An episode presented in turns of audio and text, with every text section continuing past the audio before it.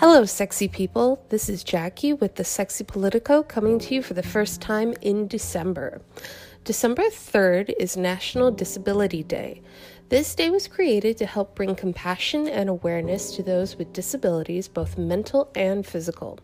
To honor this day, I would like to talk about currently serving people in both the House of Representatives and the Senate who have disabilities.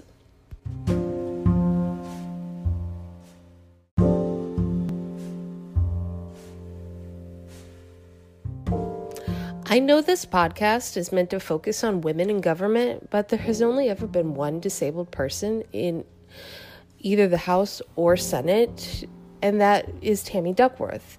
And while she's awesome, and I will talk to her about her a little bit more in detail in this podcast, I would like it to last a little longer than five minutes.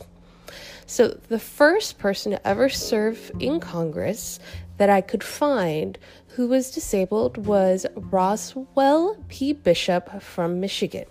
He was a Civil War veteran and he lost his right arm during the American Civil War. He served in the U.S. House of Representatives for Michigan's 9th Congressional District from 1895 until 1907. Most, but not all of these people who are disabled have served in the armed forces. So let's move on to currently serving Congress people who are disabled. I'm going to talk about these individuals in alphabetical order.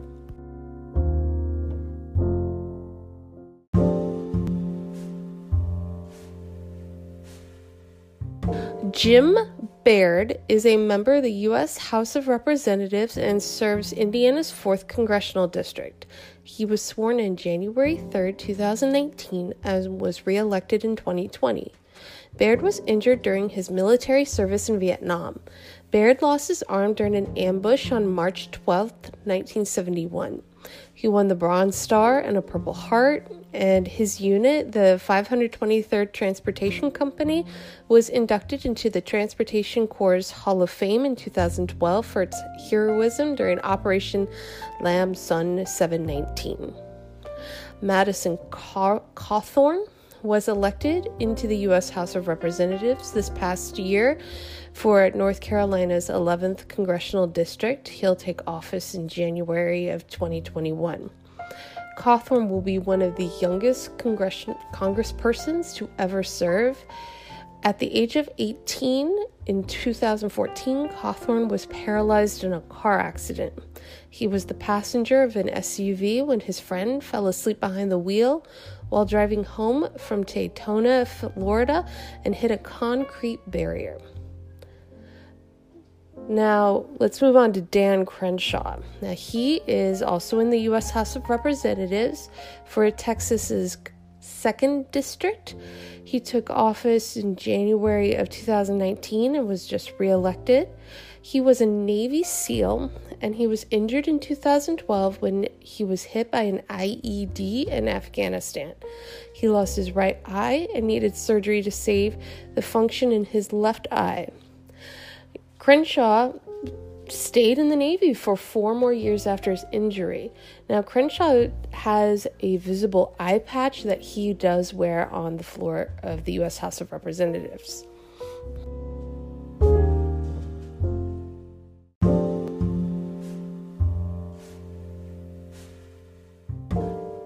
I'm going to take a moment and focus on Tammy Duckworth because this podcast is about women and she is the only disabled woman to ever serve in the House or the Senate, and quite frankly, she served in both.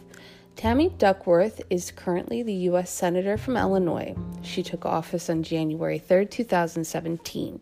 She was previously a member of the U.S. House of Representatives for Illinois' 8th Congressional District from January 2013 until January 2017. She was a member of the Army Reserves and was commissioned in 1992. She learned how to fly combat helicopters because at that time it was one of the few roles that women could take that involved combat.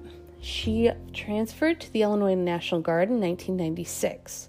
While working on her PhD in 2004, Duckworth was deployed to Iraq.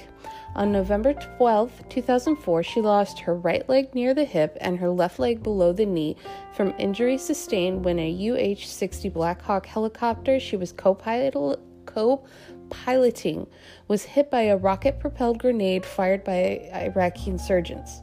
She was the first American female double amputee from the Iraq War. James La- Langevin is a member of the U.S. House of Representatives representing Rhode Island's 2nd District.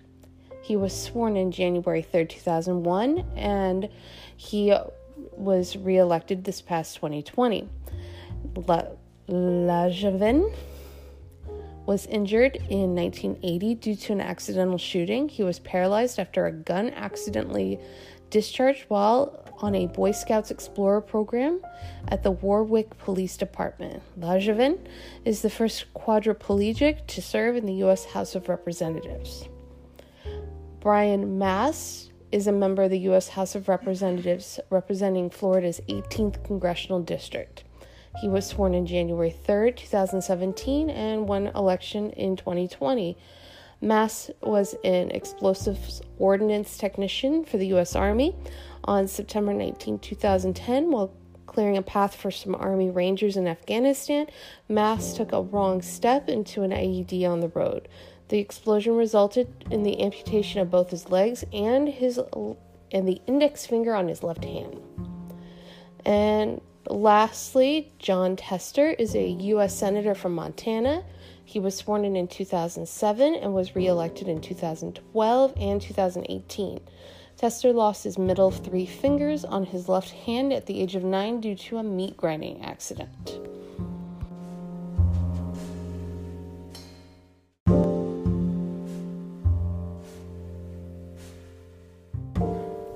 Why? Why am I talking about and bringing attention to others' disabilities? Because seeing these people shows the normalcy of disability in this country.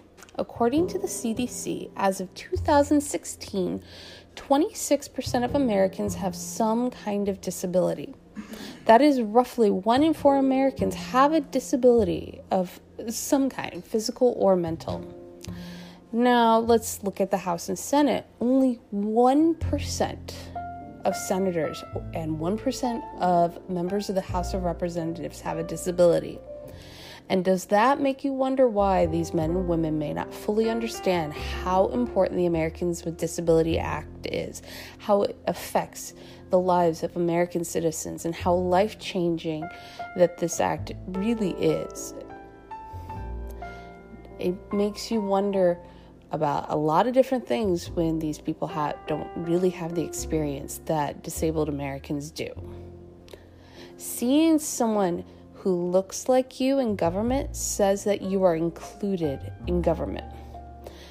While this isn't a real person, Joey Lucas from The West Wing was important because she showed that anyone could be taken seriously in this government and could be treated as a trusted advisor to the President of the United States.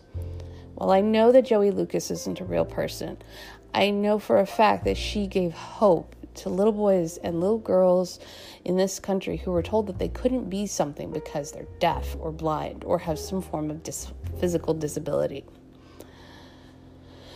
As I've said before, we can never understand what it is like to be someone else, and we need to stop pretending that we can.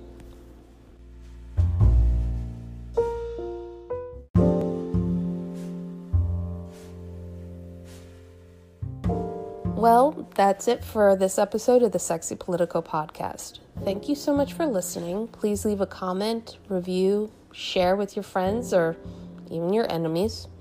Let me know what you think. Links are in the description below. And don't forget to stay sexy and see you next week. Bye.